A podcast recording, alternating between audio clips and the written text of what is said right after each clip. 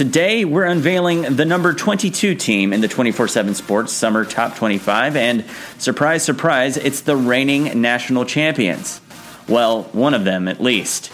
It's June 4th. My name is Connor Tapp, and you are listening to the 24 7 Sports Morning Blitz. The UCF Knights went 13 0 a year ago, capping off an AAC championship with a win over Auburn in the Peach Bowl. UCF's schedule wasn't nearly challenging enough for the Knights to worm their way into the college football playoff picture, but that didn't stop them from proclaiming themselves national champions anyway. Entering 2018, former head coach Scott Frost is off to Nebraska, and four key players are gone to the NFL. Can first time head coach Josh Heupel keep the momentum going? 24 7 Sports national college football writer and erstwhile Orlando denizen Brad Crawford joins us now.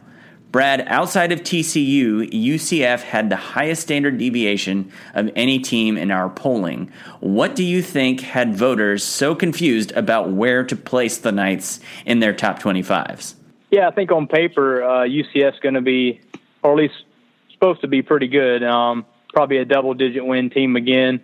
You know, they're they carried the nation's longest winning streak into the 2018 season. But you look at some of the personnel losses, and I'm just not talking about the entire coaching staff, but you, you look at, you know, they lost their top receiver in Tra- Tre'Quan Smith. Um, he was an all conference player. Lost a tight end, lost Shaquem Griffin, who was a conference player of the year defensively. Um, he's going to be a big loss. And, and then they lost Mike Hughes, who was their second best defensive player, a, a star corner. So um, the the schedule is also tougher this year for UCF.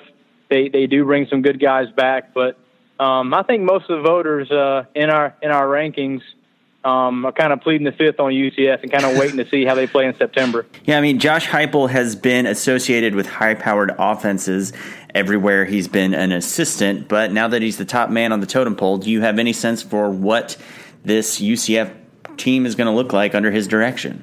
I tell you what, man, I I think UCF this season uh, might have a totally different look. I, I mean, you know, we're we're assuming they're they're going to go 11 and one or, or 12 and 0, but um, losing Scott Frost, his OC, DC, and then every other assistant, and replacing him with you know somebody with a slightly similar philosophical approach. You know, they um, Heupel like to you know spread them out four wide a lot at, at Missouri. Um, he had a good quarterback there in Drew Lock. He's got a good one now, but um, Heupel is a head coach. I don't know. You know, we don't we, we don't know how he's going to perform.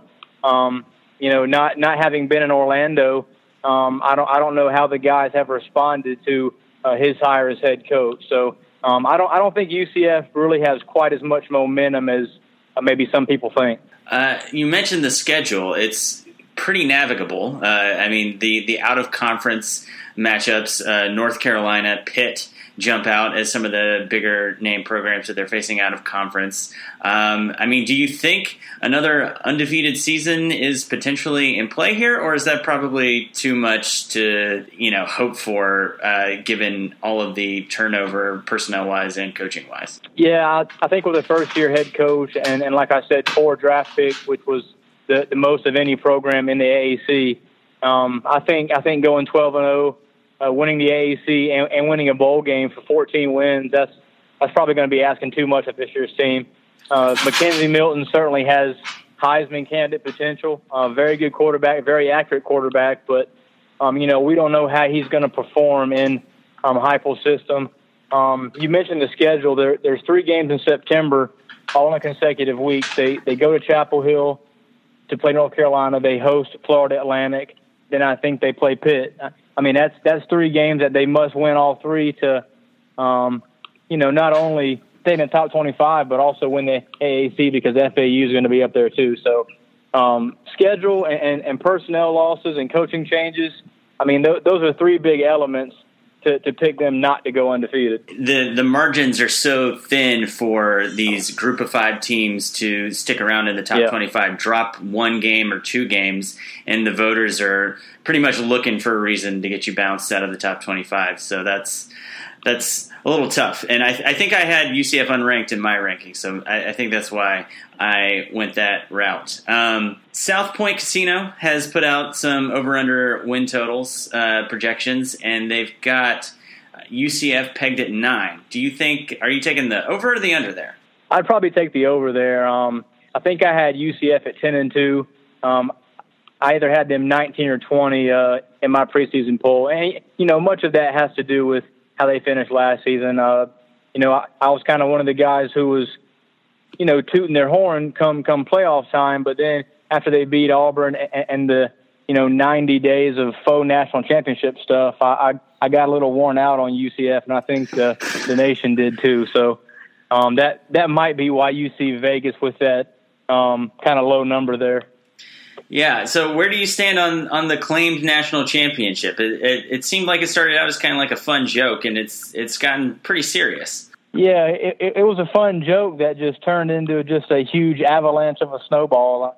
I mean, you know, they they made up rings, um, shirts, signage at the school. I mean, you know, you you drive on I four in Orlando now, you you see bumper stickers and license plates saying 2018 national champions, and that's that's just ridiculous. We we saw Alabama beat Georgia in the real national title game. So, um, you know, I I wasn't a fan of uh, UCF's AD extending extending the joke as long as he did. But you know, whatever brings program to a non-power, uh, uh, whatever you, you know brings exposure to a non-power five, I guess it did the trick.